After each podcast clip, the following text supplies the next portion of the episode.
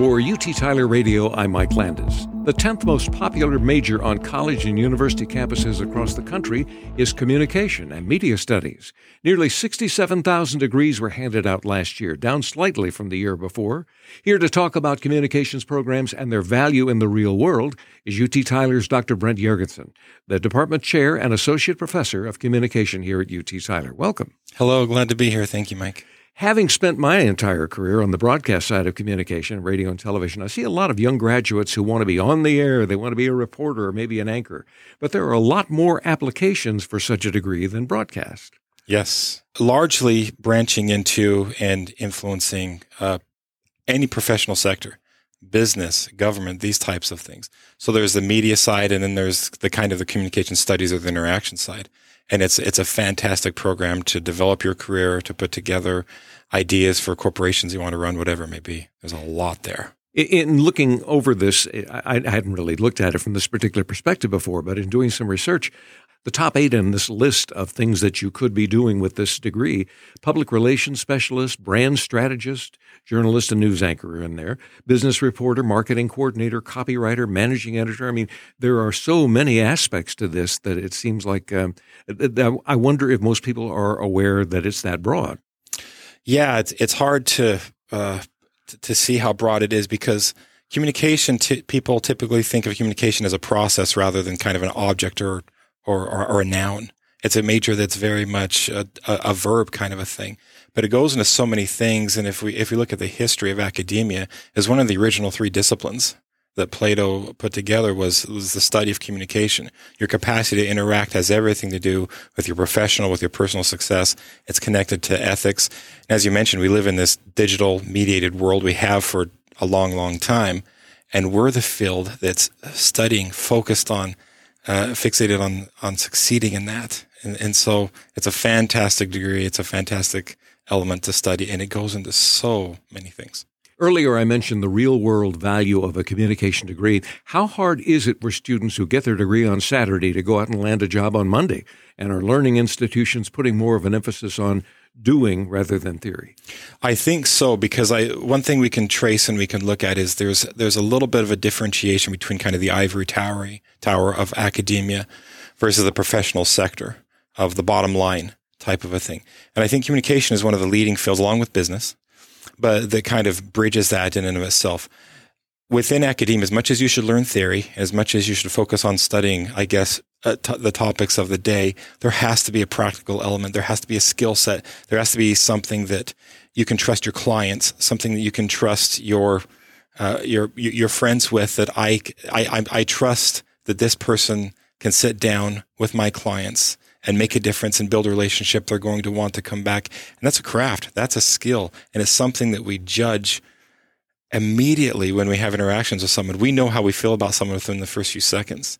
Uh, within a conversation or an interview, we know within the first couple of minutes if we're going to hire someone. The way they carry themselves is communicative act. And so it's broad, it's media, it's it's production. It's also small, it's minor, it's interpersonal, it's in groups, it's in it's in organizations, it's prudence, it's it's wisdom.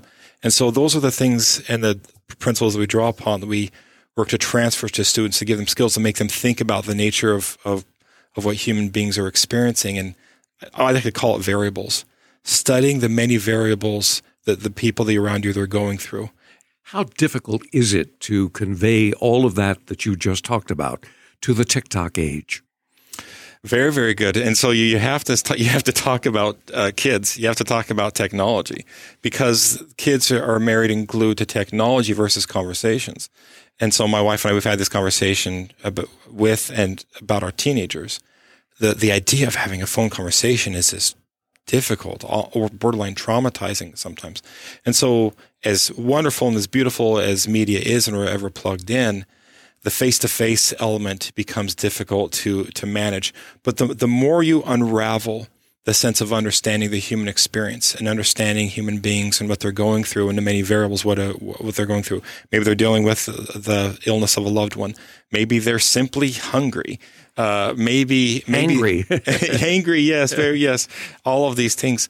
Wh- whatever they're going through, principles and, and elements of the, of a communication program allow us to tap into that. And when you realize that, uh, when when we have that understanding of other human beings, there's this beautiful uh, observation and capacity to understand and work with people. And we can not only gauge and understand other people around us, we can walk away from the experiences we have with other people, and we can watch their nonverbal and their verbal feedback that they're giving us, and we realize I've made their life, their day, their minute a little bit better. And so there's there's this hope that we can improve the human experience, and that goes into so many settings, and that's what the communication degree uh, is meant to do. But you asked, you asked how hard is that? It's becoming increasingly difficult. That's why we we sell one public speaking and two are in our personal communication classes, and we try to get those as broadly distributed as possible. People walk out of those classes with a different perspective of understanding human beings. And I think fear is set aside, largely. Well, you, you talked about the human experience. Uh, mm-hmm. Do you worry about the effect of A I, artificial intelligence, and what that'll have on graduating students and their career prospects, or even through the process of getting their degree? Yeah, I think so. I think we have to measure that and and and weigh that, because there, the, we're, we're now entered a setting where are are we are we kind of entering this fuzz area where we are part of technology and technology is part of us, and and what do we need to make sure we produce, and what do and what do we need to be aware of what's happening Uh, with technology. But those are, there's a lot of ethical concerns. There's, there's a lot of, I guess we could say, I don't want to call it a moral conversation, but kind of an, an ethical conversation that happens there as, as well. But this is what I always tell people. We are, we're, we're seeing an evolution of technology, and mass media is embedded in that as well, in a way that we can't necessarily keep up with. We can't keep up with what's happening technologically. And so, you can probably see I'm struggling to answer your question, is because it's huge. It's, it's coming at us so quickly. Right. Techno- technological advances and opportunities are coming with us, and there's so much opportunity that's embedded in there. But at the same time, we're always trying to hit the brakes of where are we going? What, what's happening here? How, how do we make sense of, of this? And and l- largely, I, I think the ultimate answer is, are we losing ourselves? And it goes back to your previous question as well. I think to a degree we are losing ourselves, but we can pull that back. We can strip ourselves away from technology a little bit as well, and and, and get back to the, as I mentioned, the many variables of the human experience that is difficult and challenging, and I guess that, that baseness of relationships. Our guest has been U T Tyler's Doctor Brent Yergensen, Department Chair and Associate Professor of Communication. To hear this conversation again, or to share it, go to k v u t dot org. I'm Mike Landis for U T Tyler Radio.